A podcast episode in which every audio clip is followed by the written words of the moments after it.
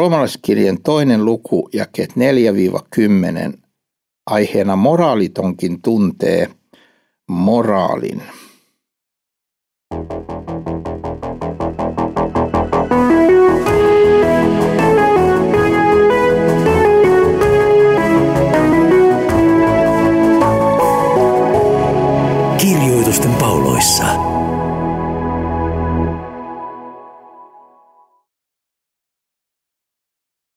Olemme viime jaksossa nähneet, miten Jumalan hyvyys, kärsivällisyys, pitkämielisyys, miten se vetää meitä parannukseen, miten se vetää meitä Jumalan puoleen kääntymiseen ja syntien tunnustamiseen ja anteeksantamuksen vastaanottamiseen. Ja nyt Paavali jatkaa roomalaiskirjan toisessa luvussa jakeessa viisi sanomalla, että, että jos me emme niin kuin käänny Jumalan puoleen, niin kuin hän on kehottanut meitä tekemään ää, ja tekemään niin kuin parannus, ää, kun Jumalan hyvyys meitä siihen vetää, niin silloin me kovuudella me ja sydämemme katoamattomuudella kartutamme päällemme vihaa vihan ja Jumalan vanhuskan tuomion ilmestymisen päiväksi. Hänen, joka antaa kullekin hänen tekojansa mukaan. Eli on kaksi tietä. On mahdollista tunnustaa syntinsä, ottaa vastaan anteeksi antamus ja elää Jumalan armosta ja rakkaudesta ja hyvyydestä. Tai sitten voimme paaduttaa itsemme, siis parannuksen tekemisen vastakohta on itsensä paaduttaminen. Parannus ei ole itsensä parantamista, se on, se on tilanteen ja syntiensä tunnustamista ja anteeksiantamuksen vastaanottamista. Mutta jos minä en tunnusta ja en myönnä syntisyyttäni ja, ja sitä ää, käänny siitä pois ja, ja, ja käänny Jumalan puoleen parannuksessa, niin silloin minä ää, kovetan sydämeni. Ja tällä sydämeni kovettamisella ja katumattomuudella mä lisään sitä päälleni tulevaa Jumalan vihaa, joka tulee Jumalan vanhuskaan tuomion ilmestymisen päiväksi. Eli toisin sanoen, kun ihminen luopuu Jumalasta, Jumalan kunnioittamista, kiittämisestä, niin, niin siitä tulee se Jumalan äh, viha, minkä olemme me nähneet Roomaskirjan ensimmäisessä luvussa. Ja jos mä en tee parannusta, niin tämä vain kasvaa mun elämäni ylle niin, että se ikään kuin kerää tällaista äh, yhä suurempaa niin kuin laskua, joka tulee maksettavaksi tämän elämän jälkeen viimeisellä tuomiolla. Eli kartutat päällesi vihaa Jumalan vanhuskaan tuomion ilmestymisen päiväksi, hänen, joka antaa kullekin hänen tekojensa mukaan. Olemme aikaisemmissa jaksoissa nähneet, että Jumalan tuomio on aina vanhuskas, täysin oikeudenmukainen, absoluuttisen oikea. Siinä ei ole minkäänlaista pienintäkään vääryyttä tai epäoikeudenmukaisuutta. Ja hän antaa kullekin hänen tekojensa mukaan. Hän arvioi ihmisen elämän, onko tämä tehnyt – oikein vai onko tämä tehnyt väärin vai laiminlyönyt tehdä oikein. Ja, ja hän arvioi meidän ajattelumme, sanamme ja tekomme. Ja meidän tulisi niin kuin teemme Jumalan palveluksessa synnintunnustuksessa tunnustaa, että olemme ajatuksiin sanoneet, että te on rikkoneet sinun pyhää tahtoasi.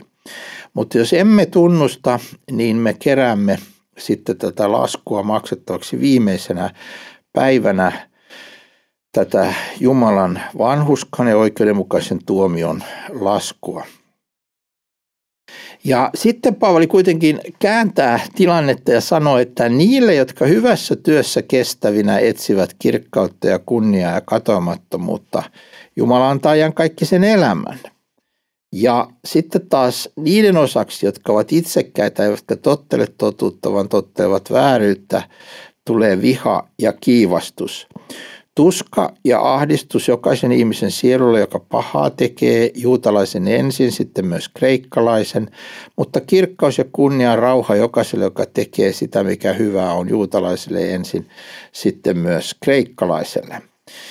Tätä kohtaa on luettu ja ymmärretty ikään kuin kahdella tavalla. Toinen on se, että tässä puhuttaisiin Jumalan lasten elämän hedelmästä, eli niille, jotka hyvässä työssä kestävinä etsivät kirkkautta ja kunniaa ja katoamattomuutta ja kaikki sen elämän. Eli kun me olemme armosta pelastetut ja tulleet Jumalan yhteyteen, niin siitä seuraa tämmöinen Jumalan tahdonmukainen elämä ja tämmöinen hedelmä, niin kuin uskonpuistaja Martti Luther sanoi, että, että, että uskovan elämä ei voi olla kantamatta hedelmää niin kuin hyvissä töissä ja, ja Jumalan tahdon mukaisessa elämässä, niin että, että tässä kuvataan sitä elämää, kun sanotaan, että jotka hyvässä työssä kestävinä etsivät kirkkautta ja kunniaa ja katoamattomuutta ihan kaikki sen elämän. Eli he kärsivällisesti, kestävästi jatkavat hyvän tekemistä – kun ovat armosta pelastetut, niin kantavat sitä armon oikeaa hedelmää myös elämässämme. Niin kuin Raamattu sanoi, että, että Jumalan armo on ilmestynyt pelastuksiksi meille ja se kasvattaa meitä hylkäämään jumalattomuuden ja maailmalliset himot. Eli niin kuin Jumalan armo tekee tämän meidän elämässämme, että se kantaa tämmöistä hyvää hedelmää. Ja sitten vastakohtana taas niiden osaksi, jotka ovat itsekkäitä, eivätkö tottele totuutta, vaan tottelevat vääryyttä, tulee viha ja kiivastus. Tuska ja ahdistus jokaisen ihmisen sielulle, joka pahaa tekee juutalaisen ensin sitten myös kreikkalaisen. Eli toisin sanoen, jos me hylkäämme Jumalan armotarjouksen ja, ja Jumalan armon elämässämme ja lähdemme itsekkäästi pois totuuden tottelemisesta. Koko tämä roomalaiskirjan ensimmäinen ja toinen luku on nimenomaan sen, niin kuin, sen selkäranka on tämä Jumalan totuuden vastaanottaminen, hyväksyminen, tunteminen, kunnioittaminen ja kiittäminen. Ja jos mä nyt en tottele tätä totuutta, niin kuin Roomaskirjan ensimmäisessä luvussa kuvattiin, että, että osa ihmistä ei tee ja, ja nyt tässä kuvataan sellaisia ihmisiä, jotka ei tottele totuutta, niin sitten vaihtoehtoisesti tottelee vääryyttä. Tietää mikä on totta, tietää mikä on valhetta, tietää mikä on oikein, tietää mikä on väärin, mutta valitsee valheen ja vääryyden – niin tästä seuraa Jumalan viha ja kiivastus ja tuska ja ahdistus jokaisen ihmisen sielulle. Tästä ää, tässä Paavali liittyy sen pitkään traditioon raamatussa, josta esimerkiksi profeetta Jeremiakin sanoi, että katso kuinka tuskaista se on, että sinä luovut Herrasta sinun Jumalastasi. Siis ei ole, ei ole niin kuin onnellista elämää, kun luovutaan Jumalasta. Siitä ei tule ilo ja rauha ja vapaus. Se voi tuntua hetkellisesti aluksi vapauttavalta, että minä luovun uskosta ja Jumalan tahdosta ja raamatun sanasta, mutta lopulta se tuottaa tuskaa ja ahdistusta jokaiselle ihmisen sielulle, joka pahaa tekee. Ja tämä koskee yhtä hyvin juutalaisia, jotka tuntee Jumalan lain ja vanhan testamentin, ja myös kreikkalaisia, eli pakanoita, jotka ei tunne Jumalan tahtoa.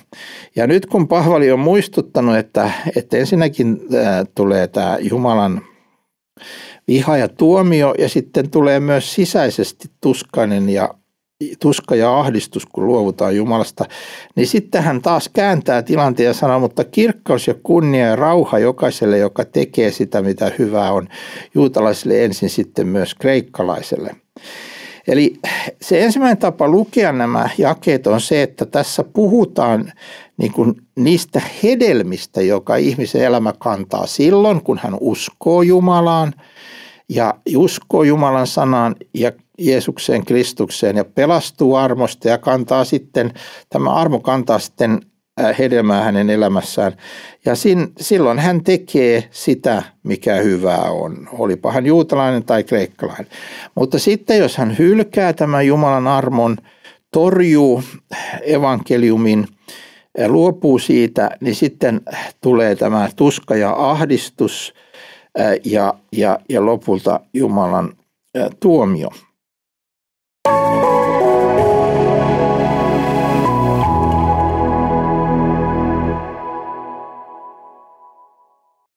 Sitten toinen tapa lukea tätä, ne ei välttämättä ole myöskään toisiaan aina poissulkevia, mutta toinen tapa, tapa lukea tätä on se, että tässä itse asiassa kuvataan vain sitä, että ei ole ketään, joka oikeasti hyvässä työssä kestävinä etsii kirkkautta ja kunnia.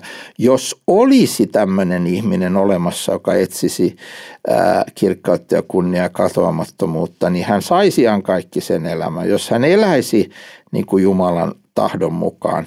Ja jos hän hyvässä työssä kestävinä etsisi kirkkautta ja kunnia, niin hän saisi katoamattomuuden ja kaikki sen elämän.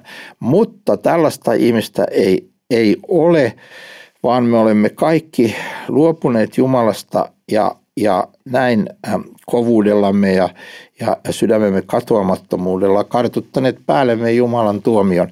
Ja nyt äh, se ainoa lääke tähän tilanteeseen on ottaa vastaan Jumalan armo ja anteeksi antamus ja kääntyä hänen puoleensa ja turvautua hänen armoonsa – ja tämä on äh, sitten äh, semmoinen, että et, että tässä ikään kuin kuvataan, että miten se olisi, jos joku etsisi. Jumalaa, mutta kukaan ei etsi, koska Paavali äh, tässä sitten myöhemmin äh, toteaa, että äh, mikä, se, mikä se todellinen tilanne on, ja, ja hän toteaa, että kukaan ei – ei, ei, ei ole ketään, joka ei ole. Kaikki ovat syntiä tehneet ja ovat Jumalan kirkkautta vailla. Ja, ja, ja saavat sitten niin kuin lahjaksi vanhuskauden. Me tulemme tähän ää, tulevissa jaksoissa, että miten, miten se on meidän ainoa toivomme. Mutta lukipa tämän nyt ää, niin, että tässä kuvataan ää, armon hedelmiä meidän elämässämme tai luopumuksen hedelmiä – tai luetaanpa se niin, että se koskee meitä kaikkia ja kuvaa tällaisen tilanteen, jossa äh, olisi niin, että jos tekisimme hyvää, niin siitä seuraisi hyvää, mutta kukaan ei tee, me tarvitsemme kaikki Jumalan armoa, niin kummassakin tapauksessa lopputulos on se, että vain Jumalan armosta ihminen voi pelastua – vain ja yksinomaan Jumalan armosta, vain ja yksinomaan Kristuksen ansiosta. Ja että se hyvä, mitä meidän elämässämme tapahtuu, se hyvän hedelmän kantaminen, se on sataprosenttisesti armoa. Se on Jumalan armon vaikutusta, se on Kristuksen vaikutusta meidän elämässämme, hänen rakkautensa ja armonsa hedelmää ei meidän omia tekojamme, meidän omat tekomme ovat juuri sitten sitä luopumusta ja poiskääntymistä, mutta Jumalan armoteot ovat sitä, että me voimme kestävinä tehdä hyvää ja, ja palvella lähimmäistämme ja Jumalaa pelastettuina armosta. Ja nyt kun me kysymme tämän armon perään, niin meidän muistaa, että, että se armo on Kristuksessa ja se tarjotaan meille jokaiselle Jumalan sanassa. Meidät kastetaan tämän armon yhteyteen, kun meidät kastetaan Jeesuksen omiksi. Ja ehtolispöydässä me, me saamme syödä ja juoda tätä yhteyttä Kristukseen ja vahvistua uskossa. Eli meidän vastuullamme on käyttää näitä armon välineitä, sanaa, kastetta ja ehtoollista oman elämämme rakentamiseksi ja armon omistamiseksi, ja jotta armo saisi kantaa meidän elämässämme tätä hyvää hedelmää niin, että me kärsivällisesti etsisimme sitä, mikä on – hyvää ja tekisimme Jumalan ja ihmisten edessä näitä hyviä tekoja ja, ja näin siitä seuraisi, että kirkkaus ja kunnia ja rauha jokaiselle, joka tekee sitä, mitä hyvää on juutalaiselle ensin, sitten myös kreikkalaiselle, koska tämä rauha on meille lahjoitettu Kristuksen tähden Jumalan armon tähden meidän elämään. Ja me saamme siitä kiittää ja me saamme kunnioittaa Jumalaa palvelemalla häntä ja lähimmäistä hänen antamillaan lahjoilla.